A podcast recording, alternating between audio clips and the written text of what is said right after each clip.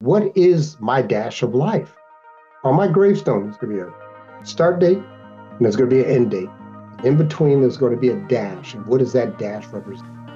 Welcome to the Philanthropy Masterminds podcast, brought to you by DonorSearch, the show that takes you inside the lives of thought leaders, innovators, and changemakers in fundraising, philanthropy, and civil society. I'm your host, Jay Frost. Ken Miller's story is one of personal transformation and professional achievement. After a battle with addiction and a period of incarceration in the lower 48, he returned to Alaska to remake his life, marrying his high school sweetheart and embarking on a career in the nonprofit sector. He served as the director of development for Bean's Café and then launched Denali Fundraising Consultants, a nonprofit fundraising and management consulting company located in Anchorage. Today, Ken is an influential leader and mentor in the field, serving on the boards of the Association of Fundraising Professionals, the African American Development Officers Network, and many others. We begin with a discussion of the place he calls home, what makes it unique, and what originally brought him there. And I want to ask you about so many things because of all the things you've done and the career arc and the life arc. But I have to ask you about Alaska. So you've been spending a lot of time, a big part of your life in Alaska. Um, what is that like for you to be in that place, which is so unique in America? How does that influence you? Well, it was a great influence on me. I came up here when I was 12 years old up to Alaska. And one of the things that I realized right away was the opportunity because there's not a lot of nepotism or a lot of quote unquote history of families running things, as you may say. So I came from New York, which you know, is rife with uh, uh, cultures or individuals or groups that have had power for a long time. But you come to Alaska, and all they want to know can you work? Can you do the job? And we don't care your background, we don't care your history, we don't care if you're black, white, male, female. Can you do the job? And that was such a beautiful environment to grow up in because we also all suffered or dealt with the weather and the things that we did not have. When I moved to Alaska, the TV was three weeks behind. So any show that was shown in the lower 48, that's what we call it, the lower 48, we would get it three weeks, two weeks, or one week late, depending if it was CBS, ABC, or NBC. But great opportunities, great school. I went to a public school, Bartlett High School, wonderful school, advanced placement, honors courses, um, just a great opportunity to, and, a, and a, definitely an eclectic mixing pot of individuals between the Alaska Natives, Hispanics, uh, Pacific Islanders, African Americans, Caucasians. Great mixing pot. I love it to death. And I think probably the greatest is the opportunity. Just the opportunity for each individual. Can you do the job? It sounds like that's a lot different from where you were born. You even made that distinction, not just in terms of the, when the shows appeared on TV, but you implied that there was a big difference between that and these established communities in New York. So you were born in New York. Talk about that a bit. What was that like for you? well, I don't remember being born, but what I do know is that I was uh, born in uh, Glen Cove, which is in Long Island. Um, my mother was a white teenage girl, and my father was a black man who was a pimp and a drug dealer. And unfortunately, my wife got caught up uh, in that as a teenage runaway and uh, was impregnated by my father. And I was born October 15th, 1962. I was mixed and I was put up for adoption at birth and I was adopted by a white couple. Uh, but then I went back into the system uh, three months later. I think they realized that there was something different about this child. so um, I went through foster homes for six years in uh, New York, in the Long Island area, Amityville, one of the towns that I lived in. And then I was adopted and moved upstate um, to an area uh, near the Catskill Mountains. And was there till 12. That's a lot of moving around when you're a kid. well, the foster homes is because you go to multiple foster homes. You don't stay at one for a length of time. So I can remember probably five or six, and that was in a two-year period that I can remember because I can remember. Um, so that was between like four and six. I went to at least five, maybe six, seven, eight, and I do remember I, I you know, distinct memories as a child. What you know and understand is that you don't have a mother. That I understood at an early age that I did not have a mother. And for a four year old, it's a real hard one to understand five, you know, four and five years old to, understand that and understand why. And of course, I, I didn't and couldn't. And so when I had the opportunity to have a mother through the adoption process, I would have took anyone who said that they would be my mom. That's how needy and how much I desired a mother. I wonder if that was a uh, just something you just knew instinctively, or if it was because you saw other kids, friends, and you saw their families. What was your sense about how your life was different? Well, my sense was is that I again I was I, I I we had a social worker. I remember she had a probably a 1965 Mustang. I just remember it was a Mustang, and a woman. And I had a, another gentleman named Jacob. We went around together. I thought he was my brother. We went around together. We were like a twosome, and we would go to all these different foster homes. And the people, some of them were nice, some of them weren't that nice. Um, but we knew that they weren't our mother. That's that's the key component. And so when the time came that uh, they indicated this couple were, were willing to adopt you, I'm like, let's go. Let's go. I'm ready. Somebody can call mom. Yeah. And I did understand that because you have to go in front of the court. Even I'm six years old, and the judge asks you, "Do you want to be, you know, adopted by this family?" We'd stay with them for I think it was about a month three weeks, and then go in front of the judge. And they leave, and it's just you and the judge, and probably the social worker, and they asked, "Do you want to?" And I said, "Yes," and um, that uh, began that journey. And so that's a, that's tremendous pressure on it on a kid to be in front of a judge about anything, let alone the course of your life. How? No. What was that experience like? No, that's not. That's not because you don't know what a judge can do. I'm six mm. years old.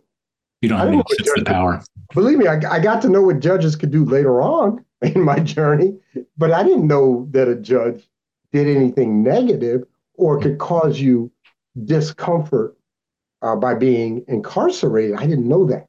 All I knew is I went in front of this gentleman, and he was the one, probably the social worker, told me would be able to make a decision whether or not you could live with these individuals for the rest of your life as your mother and father. And that's all I needed to hear. And so when he asked me, I, I sort of remember it. You know, again, I'm six years old. I sort of remember it, and I and I was like, yes. And then they bring the couple back in, and they do whatever legal or formalizing that they have to do. But if I had said no, I'd probably would have went out a different door, or I would never have seen them again. And so I said yes, and uh, moved, like I said, 90 miles upstate, uh, New York, in the country I was country, country, RD1. That was my address, Rural Delivery 1. And the way that works is that everyone uh, on that road, a road, um, had RD1 because the mailman knew who everybody was and where they lived. So I um, moved up there and lived out in the country and um, just played in the woods. I was by myself. There was no kids within literally walking distance. And so, and I'm an only child, and uh, I enjoyed nature and uh, reading. Uh, had a had a uh, in a, many ways a wonderful childhood. There were some other areas that weren't so wonderful, but I had a wonderful childhood growing up in the country. It sounds like a great uh, way to begin a journey that takes you to Alaska, where nature is such a huge part of everything um, but also the independence that you talked about with Alaska. It sounds like you were experiencing it even then as a kid, being the only kid there and finding your way. Um, I, let me talk to that, Jay. I've yeah. always felt different. I've always felt different. And it was and it, mainly because of the adoption. I always knew that I was an adopted child with an adoptive family, that I did call mom and dad, but I always felt different. And because I felt different, I was very comfortable in many ways being alone because I knew I was different. And then there are things that indicate that you're different than uh, a lot of your peers. It can be academics, it could be looks, it could be performance, but what it makes you, it makes you feel that you are different. So I go to school and I'm one of the two smartest kids in the school at grade two. I'm reading at grade level five, okay, because they test you. And so me and one other gentleman, we were like the smart kids in the in the school.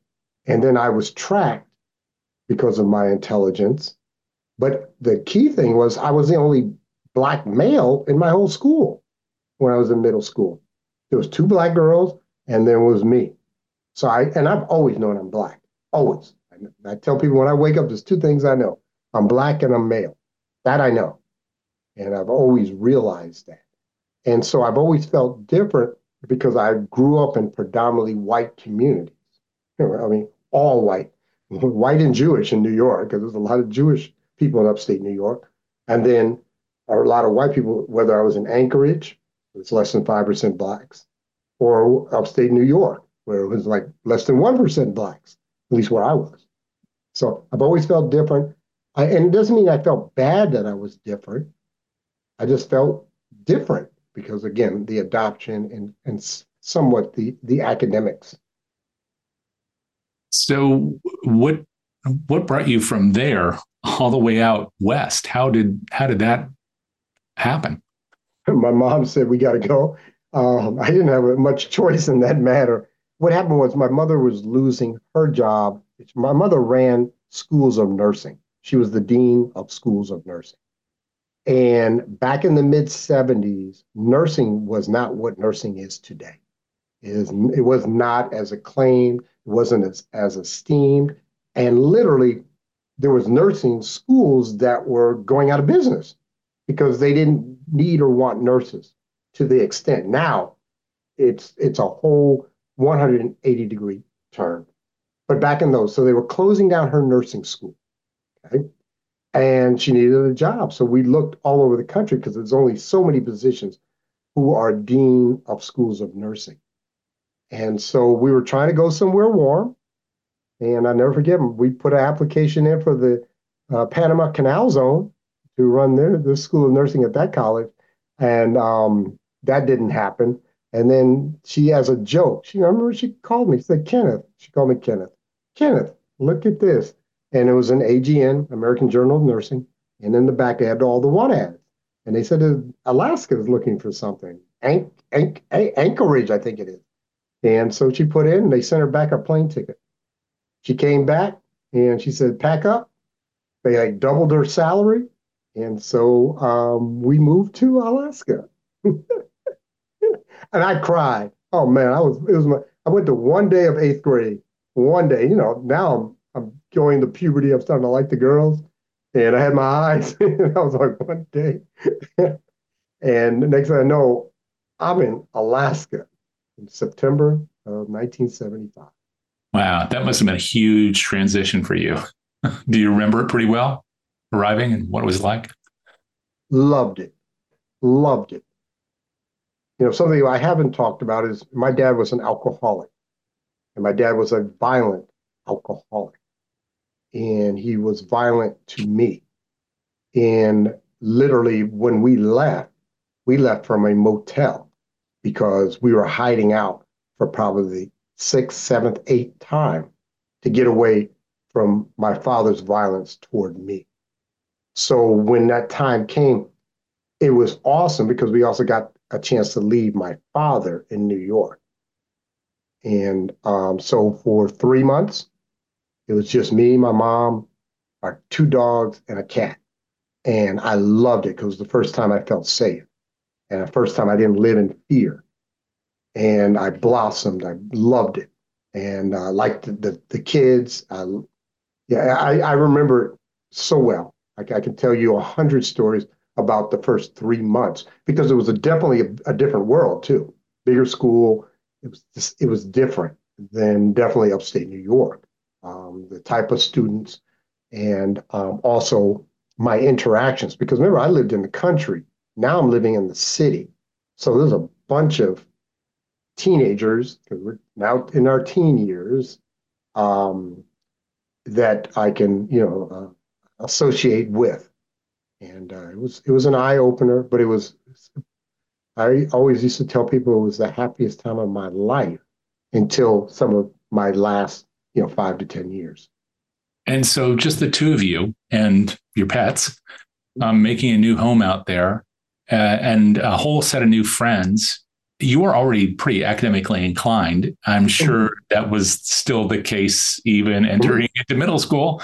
Mm-hmm. So, as you started to make that kind of mental journey as a as a young uh, young adult, um, what were the kinds of things that that really excited you? What were you thinking about for the future? Because of course, we're going to talk about your fundraising career and all the different things you've done professionally, but nobody that I know of thinks first about I'm going to become the head of a of a practice that does fundraising and helps nonprofits when they're when they're 13 years old. What was your image of what life might be like then?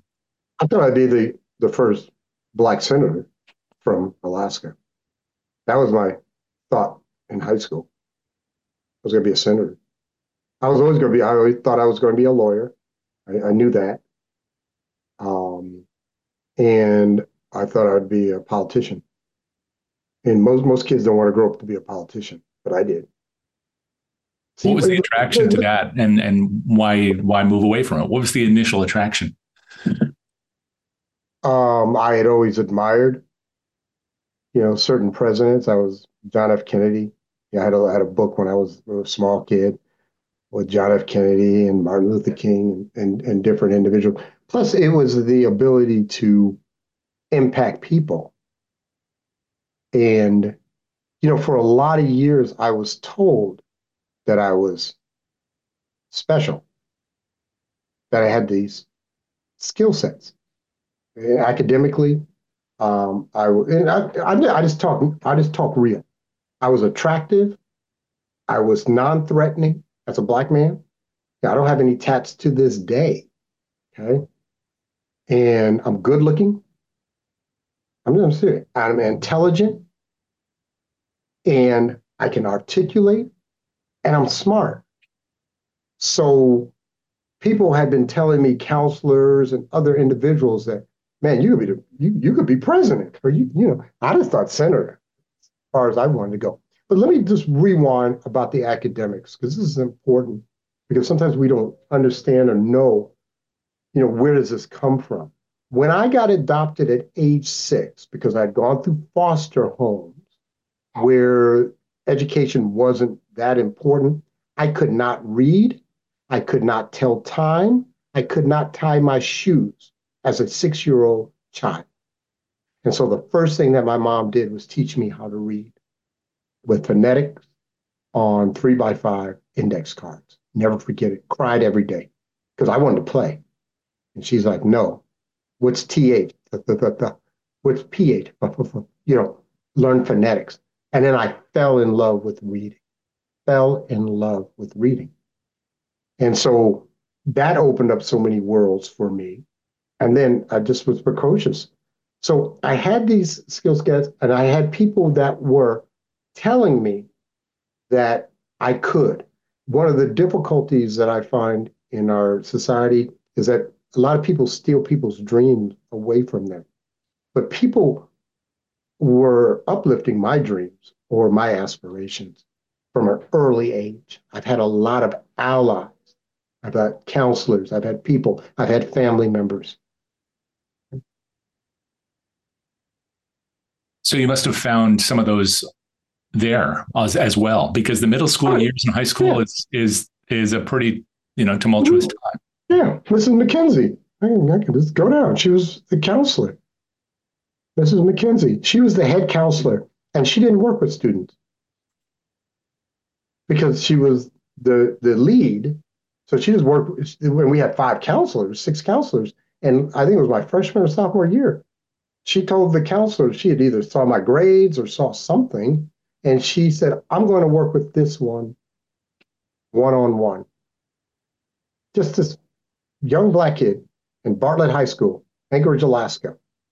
And she, what she did, what a good mentor or person that supports you does is a couple things. It says, bringing this information into your into your brain, into your intellect. So these are books. Now we got podcasts and, and video and all that. We didn't have that back in those days. But read these books. Okay, so she told me, you know, do some reading on the. Then the other thing is get on these committees. So as a high school student, I was on the curriculum committee for the Anchorage School District. I was on an, another. I went to uh, boys, boys, Anchorage boys, whatever. But I, I, anyway, they exposed me. It's so important to expose people and then to bring pe- people around to situations where they are saying you do have this skills or value that you can go far. Because a lot of people don't have that or they're not given those opportunities. But she gave me opportunities. She didn't have to. But she gave me opportunities. And then i had teachers that that challenged me. My my biggest problem growing up in school was I was really I was more advanced than the other kids.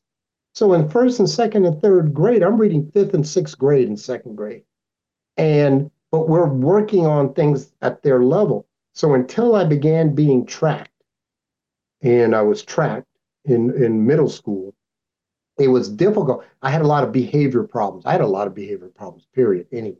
I had a lot of behavior problems because I would get done so quickly and then I would bug the other kids. And one of the things that's hard for us to understand is why others don't have or not at your level. And that's one of the things I've had to learn as even as an adult to understand where people are at is where people are at and then support them where they're at because their style or method to reach the conclusion or the goal is different than my method. I have a very specific method of, of accomplishing tasks and doing things, but it may not be the same if you're very artistic or very emotional or very, um, uh, yeah, let's just put it artistic, then that's not me. I'm a spreadsheet, bullet point, task driven person. And that's worked for me. And that's what I'm comfortable with. But you may be more, I, I'm I'm all about order. Anyway, I hope I hope I haven't got on a tangent too much, but no, no, that's very helpful because I know we're going to talk about mentorship, which is a huge part of your life. Um, not only what you've received, but really what you've given. Um, but that's a model for it because you have to be patient and understand where people are in order to help them. And not everybody's spreadsheet driven, just like you said. Um, but it also strikes me that you said you talked about going far, which you've done. But the first part was geographically going far. So it, it, now, for people who don't know this, in that day, because we were born the same year, mm-hmm. um, we didn't have the internet to guide us on which schools to choose. And if you were in Alaska, the first thought wouldn't have been, let me see. I think I'll go to Dartmouth, but that's what you did. So how is it that you chose Dartmouth? We we can understand why Dartmouth chose you, but how did you pick a place like Dartmouth and go all the way very far away to study there? So I, you start. I started the college process as my junior year. Uh, let me explain how academics worked in in my house, which really my house means my mother and I. My mother um, got her degree in 1949, which for a black woman coming out of Detroit was, and she got an RN degree, okay, from I believe Hunter College, 1949. And then she continued her education because she taught nursing for many years and then went into administration and in administration, you at least have to have at least have a master's.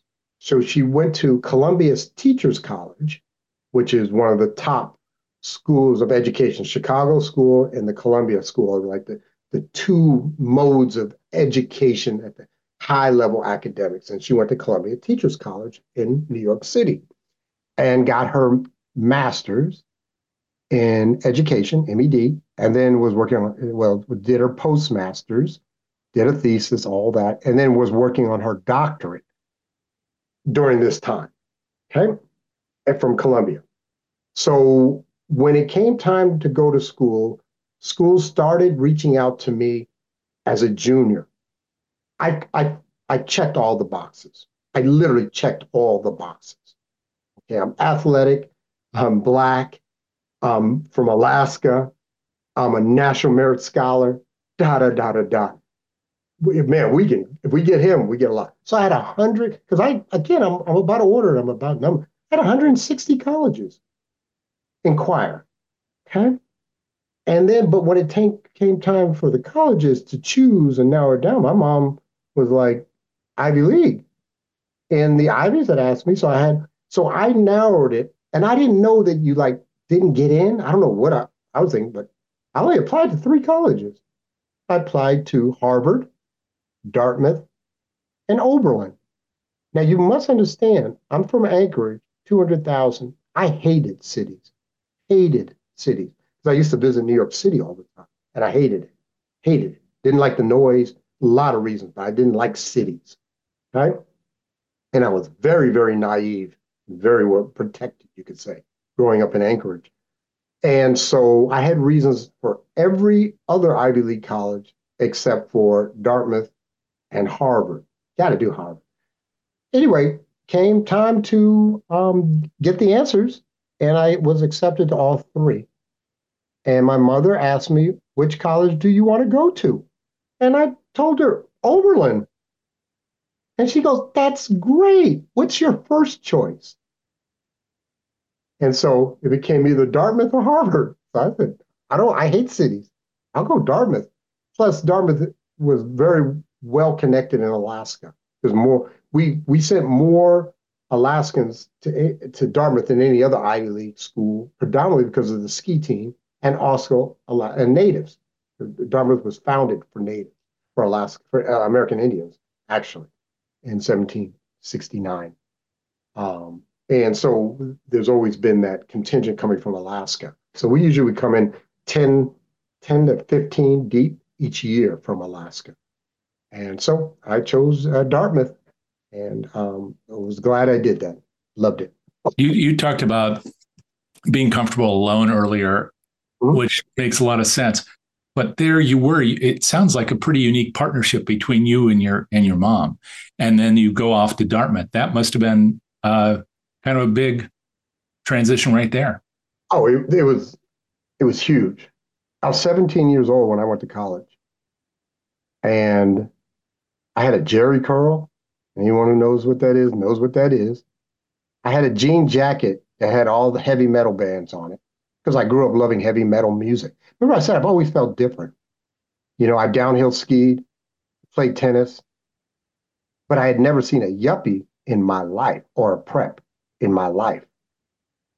And when I went there and saw the legacies and the preps, I had a problem with that.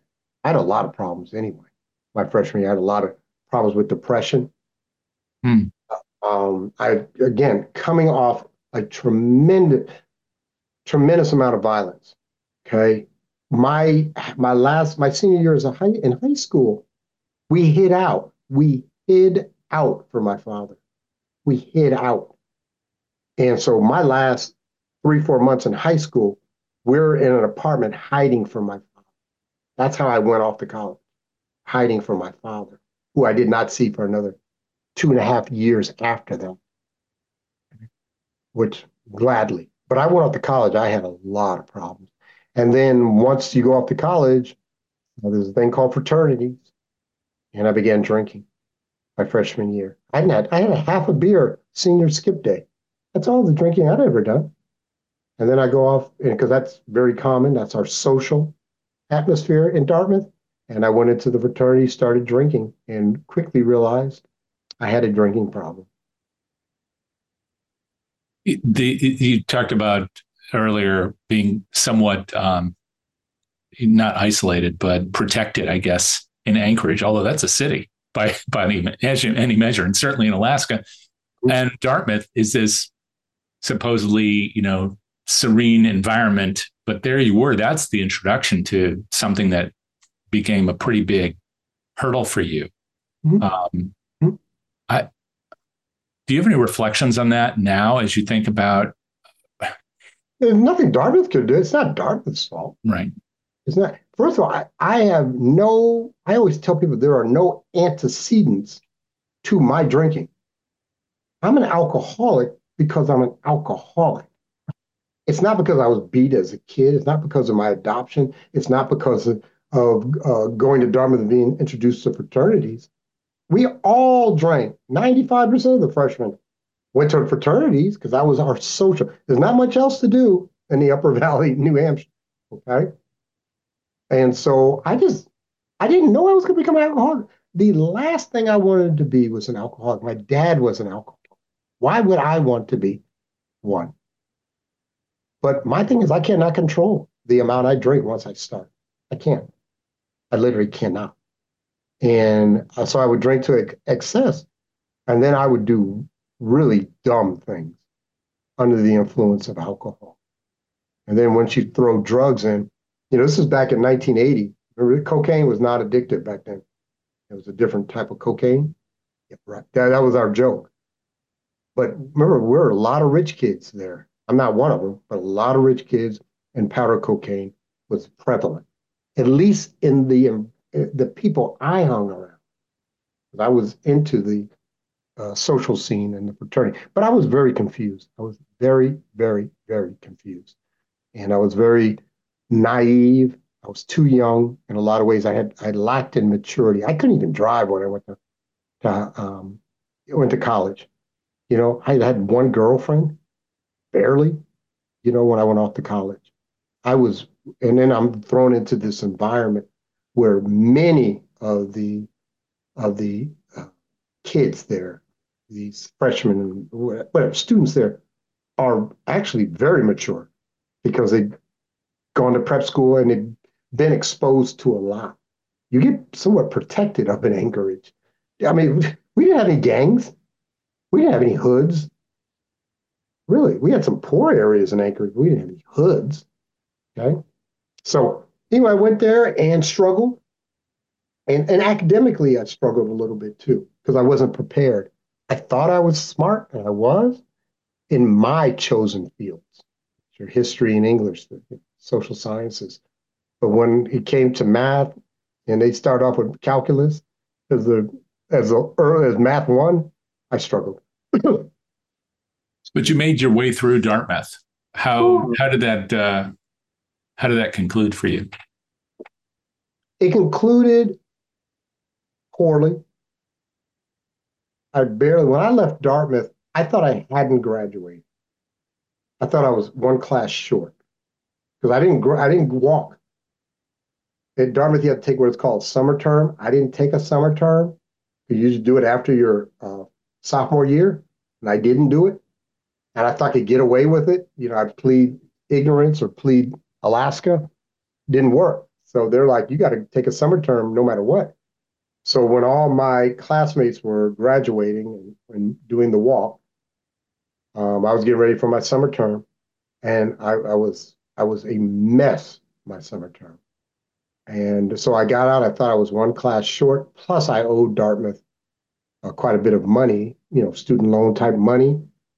Um, and then I got the long short, I got that cleaned up, and I they they did give me the class. I was short because I had taken advanced placement in, in high school.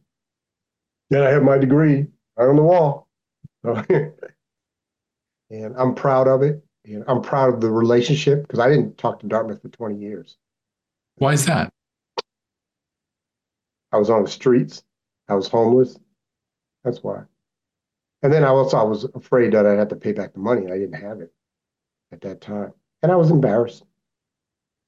I was embarrassed that I didn't get my diploma, which I have now on the wall. Proof. so that's a that's a big gap where you had a lot happening in your life um, before you started uh, this journey in fundraising, where you've had so much impact. Mm-hmm. That's a big leap, and can you talk a little bit about that? Which part? Well, just how how that began. So you you you exit Dartmouth, and then where? I exit Dartmouth. My graduation present for my mother is my first treatment center. That was my graduation. I thought was she was she was still looking out for you even from over there in Alaska. That's pretty far away. She must have been in touch with what was oh, happening. She knew. She knew. Of course, she knew I was an alcoholic. She knew I was having problems. Hmm. I mean, that was obvious. You know, when you call people up drunk all the time, you know, you it, it creates uh, difficulties. And then, you know, she would hear from other parties that you know Ken did this, and then I would come home for you know summer term or whatever, and I would go out. I partied, and um, you know, it caused a lot of friction, you know, between my mother and I, my mother and her husband, because she had remarried, and so I got out and uh, came back to Anchorage because I didn't know where anywhere else to go. I laid on the couch for I think like literally a month, depressed, because mainly because I didn't have alcohol in my system or or drugs. And then you know she took me to my first treatment center, and uh, I got sober for two years. Stayed sober for two years, and got into the corporate world. Was doing wonderful, and um, was this in sales at that point, or what? What were you doing? I've always been in sales. Always. Yeah. Well, and sales takes a whole lot of forms, as yes. we know. Yes. Yeah, we call it fundraising. Right. Uh, so, what, what, was the what was the initial corporate life all about? Was that 3M, Kodak? It was great. Put on a suit, put on a tie, and uh, find out where the pain or potential pain is for an organization, and then provide a solution for X amount of dollars. And I was good at it very good. And um, so I did that for a couple years. And I'm, we're going to compact this portion. I then relapse. Once I relapse, my addiction is so strong, my alcoholism is so strong that the only thing I can end up is being homeless. So for 19 years, either in prison, in jail, in treatment, or homeless, living in abandoned cars, abandoned houses, motels. That was a step up when I could get a motel, or shelters. And I did that for 19 years. Where were you during all this? Were you traveling? Were you still in Alaska? What? Yeah, yeah. I'd, you know, I'd get cleaned up and travel somewhere else, and then go back into my addiction and be homeless there. So predominantly Seattle, Sacramento, Reno, Nevada, Jackson, Mississippi. Wow. And in that time, I did 14 inpatient treatment centers. I did three terms in the penitentiary. I spent over five years in the penitentiary, and I'm talking medium level custody penitentiaries. And um, so I have three felonies on my record: one in Washington and two in um, two in Nevada, all drug related. Well, all drug and alcohol related. And um, and and that's what got me, you know, to a point where you, know, you have to make a decision. You know, if you if you're going to pivot, or you're going to be in prison the rest of your life, or you're going to be dead. And so I made a decision in 2004, and uh, that decision was to do whatever I needed to do to change, and I needed to change everywhere this is a time for people who don't know it when a lot of those three strikes laws were out. And if oh, you was out. and and uh, there's also a lot of debate about a lot of those laws that led people into the system, which is probably beyond the scope of what we could talk about today. Although I'm sure you have a lot of thoughts on that. Um, but for you, when you got to that point, how did you how did you both have the semblance of mind to get out? And when, was there anybody who was there to you know, as kind of your your your helper to make sure that you took the next step? Nope, nobody. all alone. No, it was me and God. That's it. That's it. I'm in the I'm in jail. I'm lying on a bunk, and we had a conversation. And uh, you know, the conversation very simply was just just walk with me, just yeah.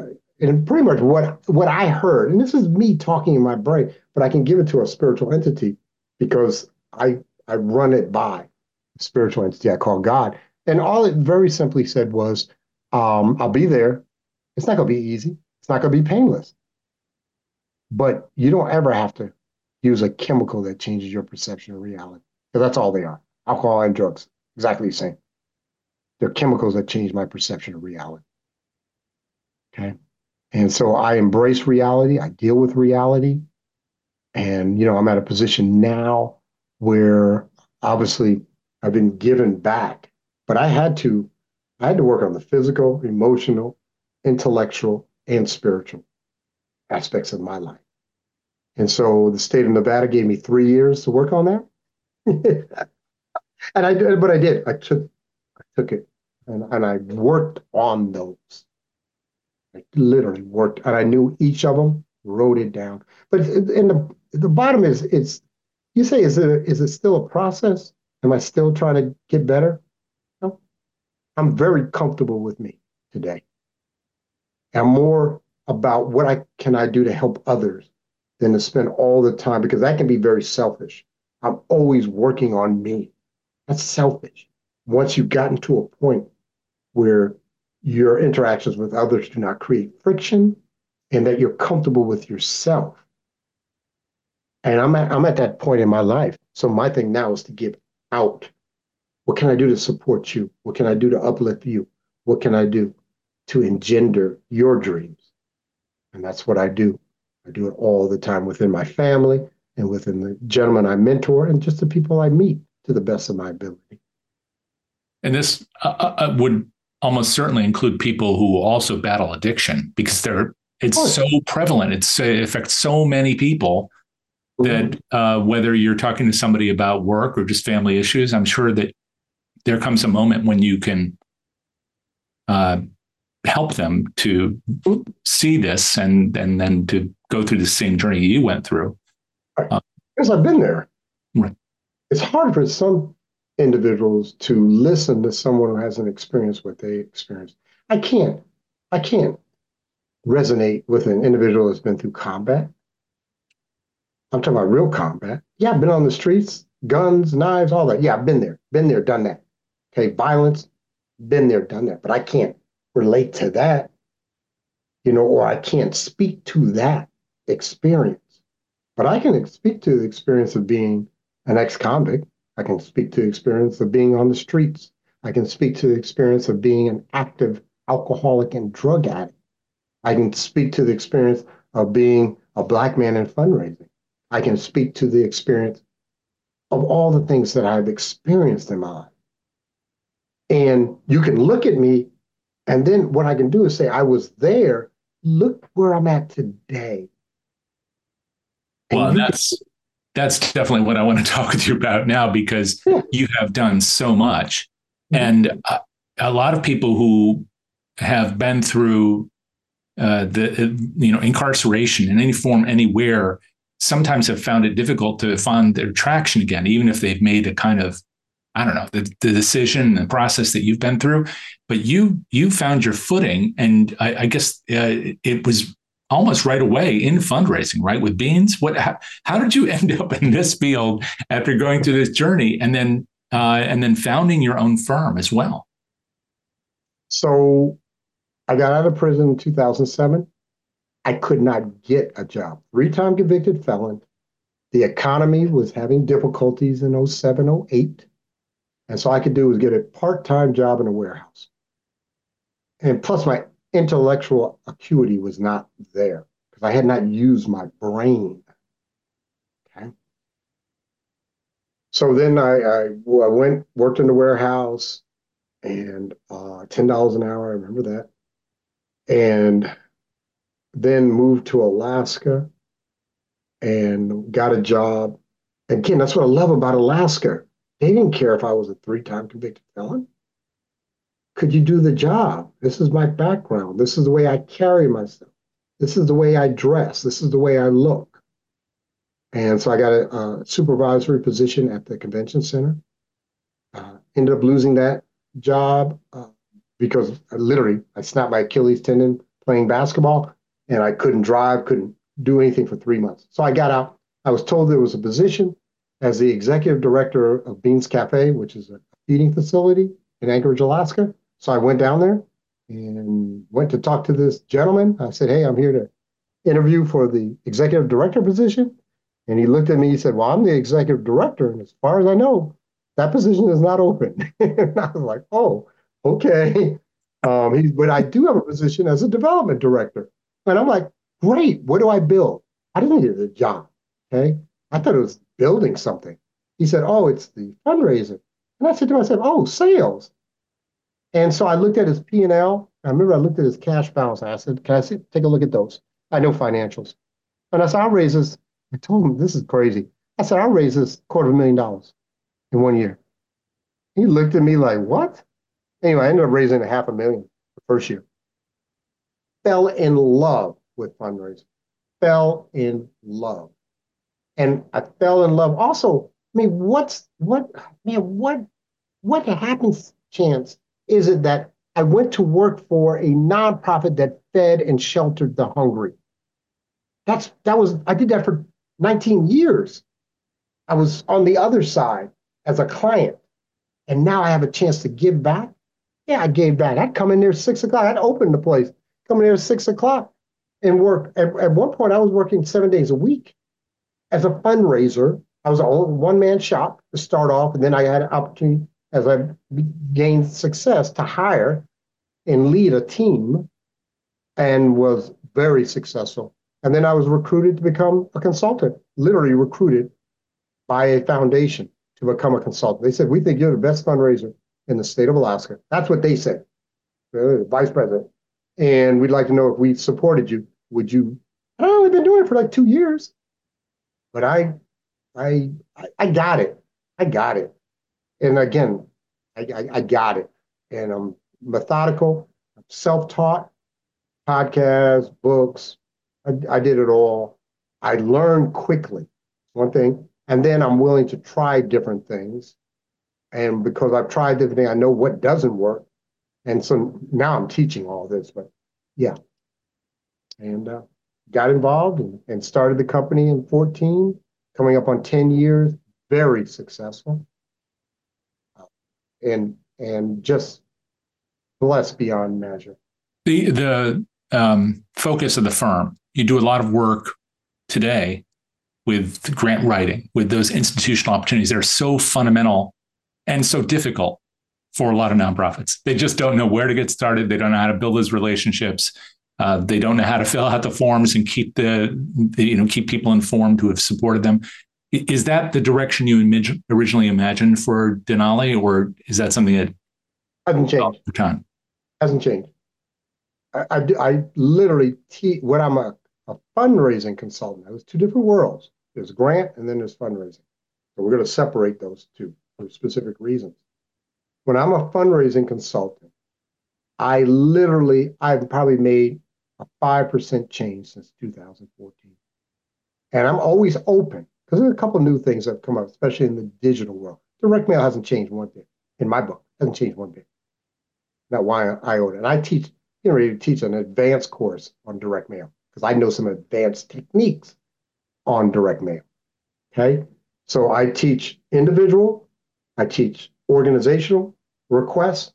You can call them grants, but these are really organizational corporate requests. And then I teach digital, online, social media. So there's like three buckets that I work with clients on. And what my job is to teach their staff or personnel best practices to be efficient, to be effective. Because our limit is usually time. It's not dollars, it's time. Dollars can be a, a, a portion, can only do so much direct mail. Because if you had unlimited funds, I would do a direct mail piece to every household in America. Literally, I would do that. And you will get something, believe me. But I don't have that kind of funds, and the return on investment won't be ROI won't be there. So that's how that's what I teach. Three months, three portions. Um, start off at twenty five hundred dollars a month for three months. Did that for a year, which is not a lot. And so I've worked with over 130 clients in that 10 year period. And I know you're still doing a tremendous amount now. Um, mm-hmm and you're also doing a lot of work with AFP with training others, both through mm-hmm. mentorship and otherwise. You've talked a lot about mentorship in different ways in this conversation. I suppose even with your mom, in a sense, because she was working with you even on those index cards, teaching you phonetics. So I suppose that there's an influencer in all of our lives, and it sounds like you started with that way back when. Oh yeah. What's the role of mentorship for you now? Why is that so important, and how are you um, uh, utilizing that in your work with others? So there's two two components of that. One, I teach mentorship. There is a body of knowledge around how to mentor, and there's different styles of mentoring. So I teach. I do a class called Coaching, Mentoring, and Workplace Sponsorship for the development professional. So that's one. And then the second is I mentor myself. I've been mentoring for 13 years. Uh, but I started being mentored back in the mid 80s. Someone told me to go up to the most successful people in Anchorage and ask them if they would mentor you. I don't know where I read it, but 1985 I did it. Talked to I remember Walter Hickel, who was ex governor, was in under Nixon, uh, Department of I think Interior or something like that. But anyway, owned the largest hotel, I went up there and asked him called him up and asked him, and we had lunch. And uh, but it, there's, there's more, sir. Bill Sheffield, Paula Easley, three of them in 1985. Very, very influential. And so I started this one. I was 21, 22.